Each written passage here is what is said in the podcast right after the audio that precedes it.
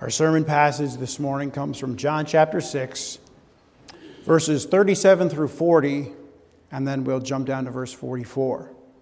John chapter 6, 37 through 40, and then verse 44. All that the Father gives me will come to me, and the one who comes to me I will by no means cast out. For I have come down from heaven, not to do my own will, but the will of him who sent me.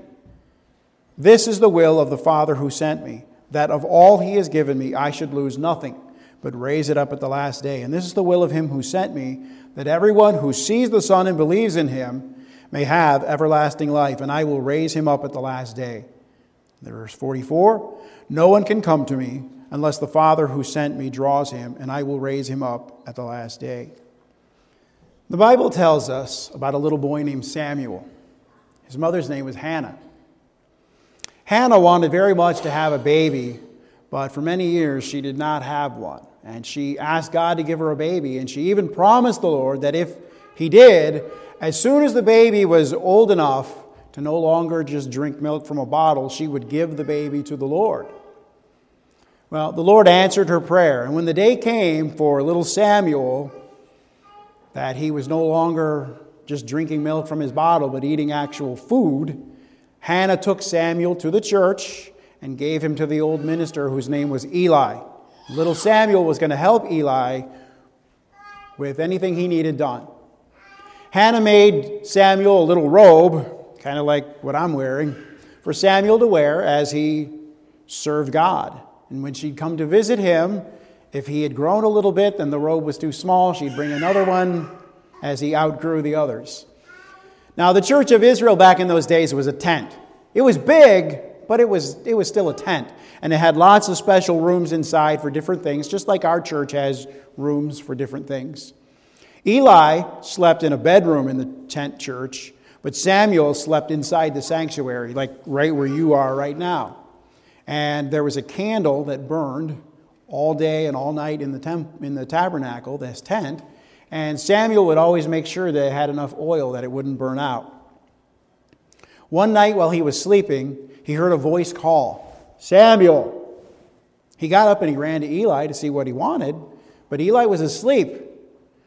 So Samuel woke him and asked why he had called, and Eli said, I didn't call you. Go back to bed. So Samuel went, lay back down. A few minutes later, he heard the voice call him again Samuel! So he got up and ran back to Eli, but Eli had not called him. Well, Eli realized that this must be God calling little Samuel to serve him for some special way. So Eli said, If the voice calls you again, answer and say, Speak to me, Lord, I'm listening. After a few minutes, the voice called again. So Eli did, or Samuel did what Eli told him. He said, Speak to me, Lord, I'm listening. And the Lord gave him a message about Eli's family and about the future of Israel as God's people. Now, there was nothing special about Samuel. He was a kid just like any of you. What I want you to notice, though, is that God was calling Samuel to serve him, even though he was young, and God didn't stop calling him until Samuel answered, Speak to me, Lord, I'm listening. God calls people to himself to love and serve him. Sometimes he calls them when they're little babies. Sometimes he calls them when they're a little bigger. Sometimes he calls them when they're grown ups. About 1,900 years ago, a Christian pastor by the name of Irenaeus wrote some very good books about the Christian faith. And in one of his books, he taught how that Jesus went through all the stages of life from being a baby inside his mommy's belly to being a newborn to being a toddler to being a big boy like some of you to being a teenager to being a grown up. Because Jesus came to save people in all those stages of life. God has given you a wonderful gift, better than any Christmas present, better than any birthday present you could ever dream of. He gave you Christian parents and he called you to love and serve him as little children. Like little Samuel, you should listen carefully to this lesson and to the sermons every Sunday and say, Speak to me, Lord, I'm listening. We'll pray and then you can return to your seats. O Heavenly Father, thy word is perfect, restoring the soul, making wise the simple, and enlightening the eyes of the blind. The power of God unto salvation for everyone that believes. We, however, are by nature blind and incapable of doing anything good, and thou wilt relieve only those who have a broken and contrite heart and who revere thy word. We humbly entreat thee that thou wouldst illumine our darkened minds with thy Holy Spirit, and give us a humble heart, free from all haughtiness and carnal wisdom in order that we, hearing thy word, may rightly understand it and regulate our lives accordingly. In Christ's name we pray. We'll reread our sermon text briefly. All that the Father gives me will come to me, and the one who comes to me I will by no means cast out. For I have come down from heaven not to do my own will, but the will of him who sent me. This is the will of the Father who sent me, that of all he has given me I should lose nothing, but raise it up at the last day. And this is the will of him who sent me, that everyone who sees the Son and believes in him may have everlasting life, and I will raise him up at the last day. No one can come to me unless the Father who sent me draws him, and I will raise him up at the last day. Our three sermon points, as are in the bulletin, are number one, none come but those drawn, or none but those drawn come. Same thing. Number two, those drawn come. And thirdly, the graciousness of grace. So, for our first point, none but the drawn come. Now, let's review our, the previous ideas so that we can see the inevitability of this next point. If all men are totally depraved and therefore totally ina- or unable of doing anything that would tend to their salvation, then God must have elected them who will be saved. Otherwise, no one would be saved. A man who is totally evil and whose heart and imagination are given only to only evil continually would never of his own exercise his will to believe in Christ. A sinner placing his faith in Christ of his own will is like a fish flying of his own will. It's contrary to his nature. Faith and repentance are spiritual acts, and therefore they cannot be done by carnal men. So, that term, irresistible grace, refers to the inevitable and positive response by the elect sinner to the inward call of the Holy Spirit. The omnipotent Spirit of Almighty God causes the elect to possess true faith. He creates it in their hearts by the preaching of the gospel. When the Spirit of God applies the work of Christ to a person's heart, that person cannot resist the change. Now, that doesn't mean that the person is unwilling and that the Holy Spirit is coercing him.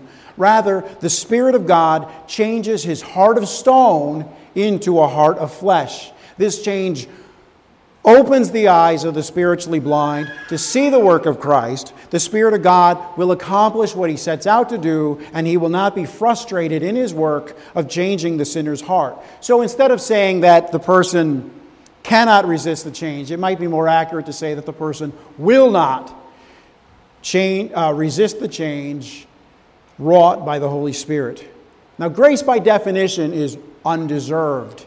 Sinners don't deserve a break and man in his fallen condition is incapable of seeking God's grace. If he's ever to experience it, it must be purely of God's initiative and it must be effectual. In John 10, Jesus tells his disciples that he has other sheep. And he's referring to those who will come to faith in future centuries as the church fulfills the Great Commission.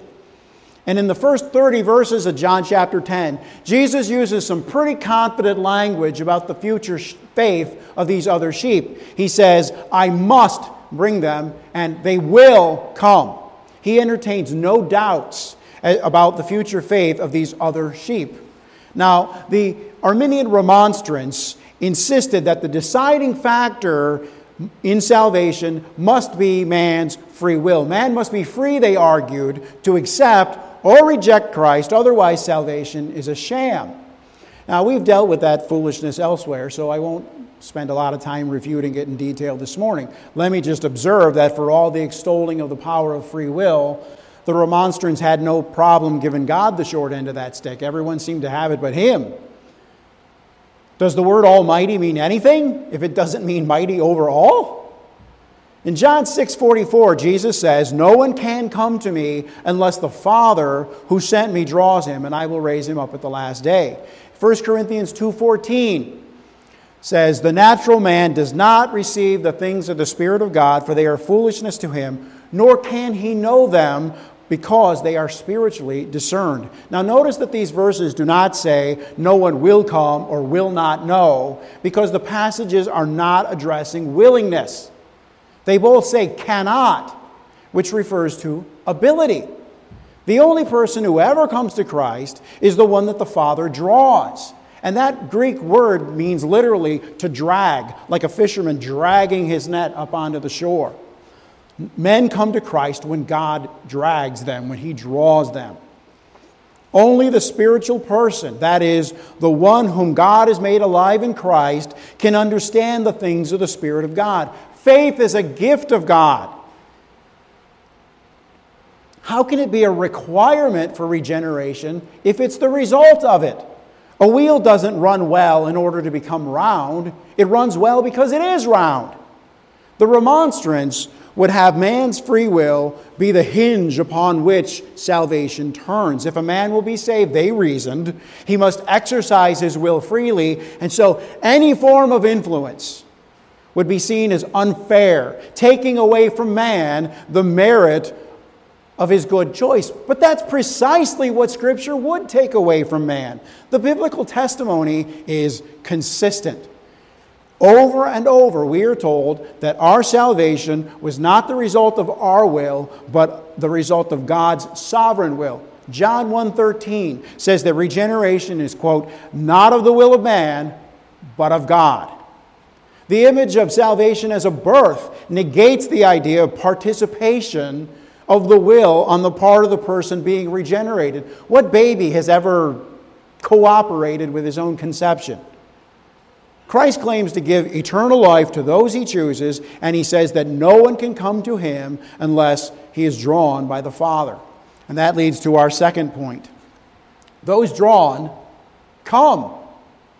The fact that grace is irresistible is seen in its efficacy. Who among the people recorded in Scripture ever fought against God's grace and won? Who successfully resisted God's will in drawing him to Christ for salvation?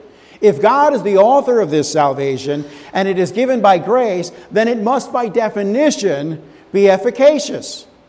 It is not true that there are sinners who seek God's grace. The Bible explicitly denies such a notion. Romans 3 puts a bullet in the head of that fiction. It says, There is none righteous, no, not one. There is none who understands. There is none who seeks after God. They have all turned aside. They have together become unprofitable. There is none who does good. No, not one. Was Paul seeking for God's grace? When he headed to Damascus, breathing out slaughter against the church? Romans, uh, in Acts chapter 9, Paul's conversion is recorded in these words. Then Paul, still breathing threats and murder against the disciples of the Lord, went to the high priest and asked letters from him to the synagogues of Damascus, so that if he found any who were of the way, whether men or women, he might bring them bound to Jerusalem. As he journeyed, he came near Damascus, and suddenly a light shone around him from heaven. Then he fell to the ground and heard a voice saying to him, Saul, Saul, why are you persecuting me? And he said, Who are you, Lord? Then the Lord said, I am Jesus, whom you are persecuting. It is hard for you to kick against the goads. So he, trembling and astonished, said, Lord, what do you want me to do? Then the Lord said to him, Arise and go into the city, and you will be told what you must do. Now, let's repeat the question. Was the Christ hating Saul seeking for God's grace when he headed to Damascus to arrest and imprison Christians? Okay, can you imagine being hit with a flash of light so bright that it knocked you off your horse, struck you blind, and then had Jesus speak to you directly? Paul immediately recognizes Jesus as Lord and goes to Damascus in repentance and is baptized as a Christian three days later. Does any of that sound resistible to you? Does that sound like Paul was of his own free will cooperating with God's grace? We're supposed to think that he willingly let himself get knocked off his horse and blinded? No, this was a sinful rebel stopped dead in his tracks. Now, that's Paul's account of what happened. But when he explains it theologically, as he does in Galatians 1, he puts it in the terms that we've been dealing with for the past three weeks. He says, It pleased God, who separated me from my mother's womb and called me through his grace to reveal his Son in me. Notice the chain of events and that they correspond directly with the points that we've been discussing. A totally depraved sinner, a man who in a million years would never have sought for grace in Christ because he believed that he had already attained his salvation by his own righteousness this man is brought to faith and repentance, faith in Jesus, by being ambushed on the road to Damascus, knocked off his horse, and blinded for three days. And this happened because God elected him to salvation, or as he put it, separated me from my mother's womb. This is clearly unconditional election. Would anything Paul have done up to this point have merited favor with God? He was trying to destroy Christ's church for crying out loud. And when God called him in his grace, Paul could not, did not resist. The church father, Gregory Nazianzen, calls this being shot with the arrow of election. Here's another place where the remonstrance system breaks down. When forced into a corner by direct statements of Scripture, such as those regarding God's sovereignty over men's wills, in the reprobation of Pharaoh and Judas Iscariot, or the calling of Jeremiah and John the Baptist or Paul, they insist on treating these as special cases. Scripture never even hints that these are special cases. We have every reason to treat these cases as normative. No doubt, Paul saw something special in his commission as the apostle to the Gentiles. But he made no pretensions of superiority over any other Christian on the planet when it came to being a Christian. Scripture uniformly attributes the conversion and regeneration of sinners to God alone. In fact, Scripture routinely expresses salvation in terms that completely rule out any idea of cooperation between God and the sinner. In Romans 9:16 we read, "It is not of him who wills, nor of him who runs, but of God who shows mercy." Now that couldn't be said if men had to cooperate with God's grace for their salvation. Now, some object that this verse merely means that man's willing and running are not enough without the grace of God. But if that were true, the converse would be true also that God's grace is not enough without men willing and running. What, God's not strong enough to do what he wants without our help? I don't know how they do things in Disney World, but in the real world, God doesn't need anyone's help to do what he wants. The whole intent of the gospel is to show that man is a recipient of God's grace, not a participant. And that grace always achieves its end. Jeremiah 31 23, turn me, and I will be turned. John 6 37, all that the Father gives me will come to me. We come to our third point the graciousness of grace. Now, our text tells us that Christ has not the slightest doubt or fear that anyone whom the Father gives him will, who he atones for and who believes in him unto eternal life, will somehow fall away from the faith. No sheep of Jesus will slip through his fingers. I'm not trying to get ahead of myself since that's the subject for next Sunday, but this truth is right here in our sermon text, and that fact actually demonstrates another beautiful feature of Reformed theology, especially its doctrine of salvation.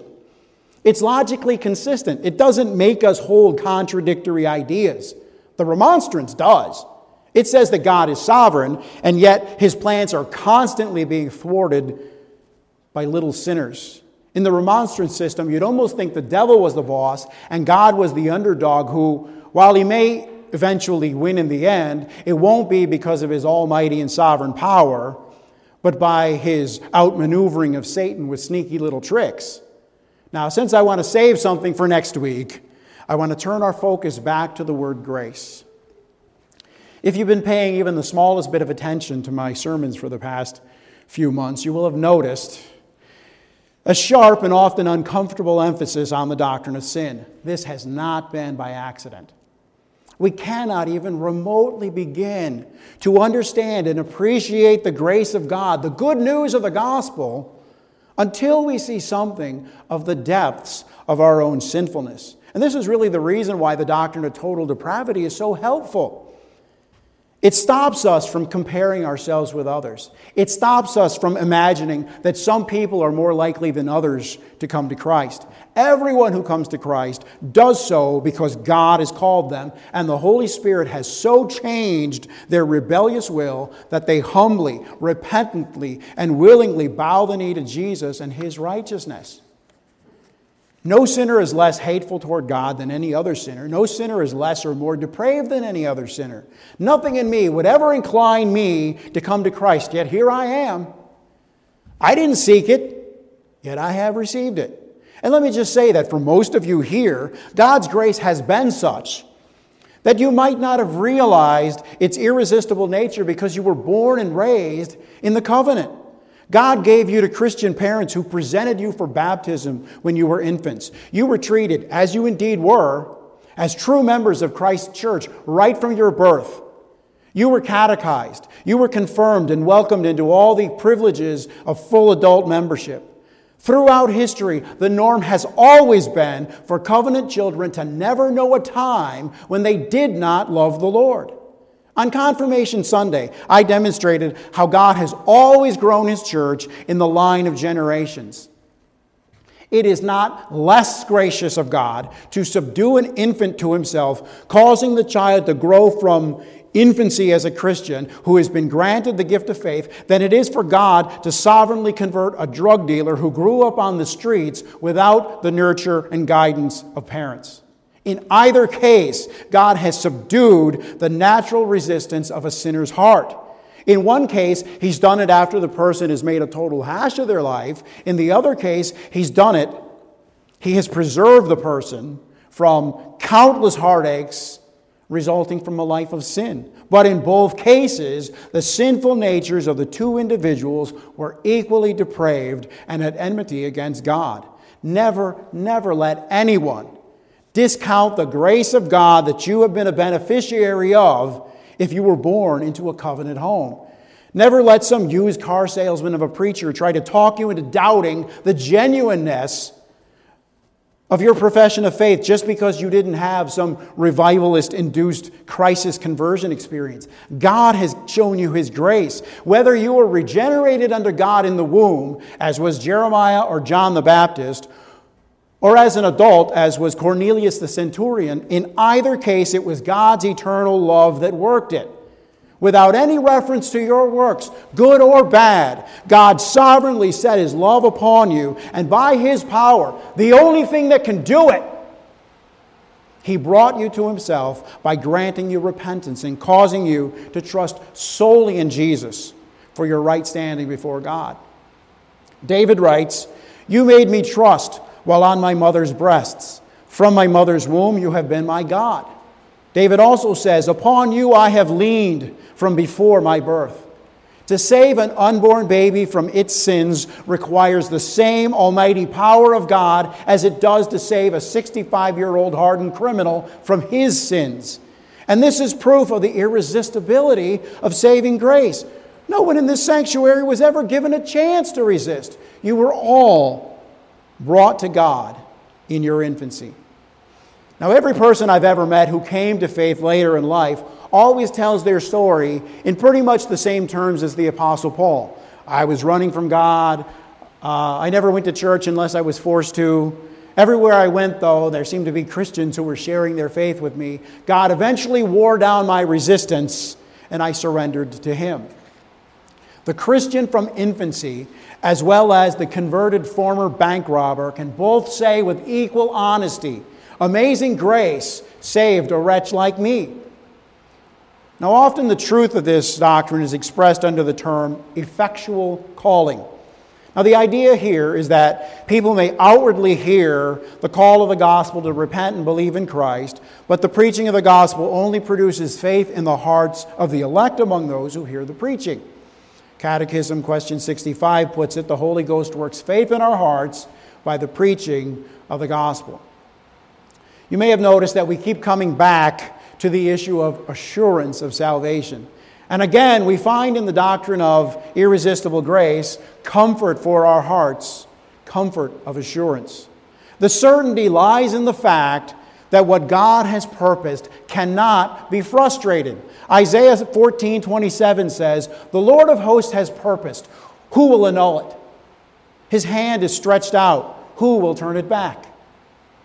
Who among us, weak and feeble humans that we are, if he can help it, would let a great plan go to pieces after he had spent many a sleepless night working out all the details? Is the sovereign God of the universe, in whose hand is the breath of man, to be frustrated, and that by puny creatures of the dust? If God has a purpose to save me, since he has willed it according to his infinite wisdom and accomplishes it according to his infinite power, I can smile at all the attempts of men and demons against me. I am secure in his hand, and no one can pluck me out of it. If I can say, God has called me, I may be sure that He has elected me. There are no weak links in the golden chain of salvation. If God is elected, He will call. If He is called, it is because He has elected. It is not God's will that I doubt my election. Since faith is a gift of God and He has worked it in my heart by the preaching of the gospel, I have evidence of my eternal and unconditional election in the fact that I have come to Christ. He granted me faith, and He only grants faith to those whom He has elected. Likewise, I never have to fear that I might accidentally slip the lead and perish. God's grace has overcome the total depravity of my nature and engrafted me into Christ by a true faith. He will preserve me in that faith. Neither man nor devil can defeat God. God is almighty, all powerful, and sovereign. His grace has saved me, and His grace will not let me go. If I can say, I love God, I can be sure that I'm called because I couldn't love God if I had, had, if I had not had sense and experience of His love toward me. What does the scripture say? We love Him because He first loved us. All our comfort and assurance resolves into the sovereign and undefeatable purpose of God. The purpose of God to glorify Himself in our election unto salvation reveals itself when He subdues our depravity, grants us faith, and causes us to approach Him. He irresistibly calls us by His grace, and we know that all things work together for good to them that love God, to them that are the called according to His purpose. Let us pray. Almighty and everlasting God, the source of all life and joy, who by the glad sound of the gospel has called us to have part in thy kingdom and glory, shine powerfully into our hearts, we beseech thee, by thy word and spirit, and draw us with the cords of thy constraining grace, that we may heartily choose that good part which shall not be taken away from us, and give all diligence to make our calling and election sure. O God, in whose hand is the soul of every living thing and the breath of all mankind, regard with tender compassion thy servants, our brothers and sisters who are hospitalized in nursing home care, our shut ins, and those who are recovering from sickness and surgery. Be graciously near to them in their hour of need. Grant unto them, we beseech thee, true repentance for all their sins, a firm and steady trust in the merits of thy Son, Jesus Christ, and grace to be perfect in charity with all men. Enable them to cast their cares on thee and to yield themselves with childlike submission to thy righteous will. God of all power and grace, bless, we entreat thee, the means used for their recovery. Rebuke the violence of disease and raise them up from their bed of pain that being delivered by thy compassion, they may walk before thee in newness of life. Let the arms of thy everlasting love be around them, and when flesh and heart shall fail, be thou the strength of their heart and their portion forevermore. Through the mediation and merits of our only mediator and advocate, Jesus Christ, our Lord, in whose name we are bold to pray. Our Father, who art in heaven, hallowed be thy name. Thy kingdom come, thy will be done in earth as it is in heaven. Give us this day our daily bread, and forgive us our debts as we forgive our debtors. And lead us not into temptation, but deliver us from evil. For thine is the kingdom, and the power, and the glory forever. Amen.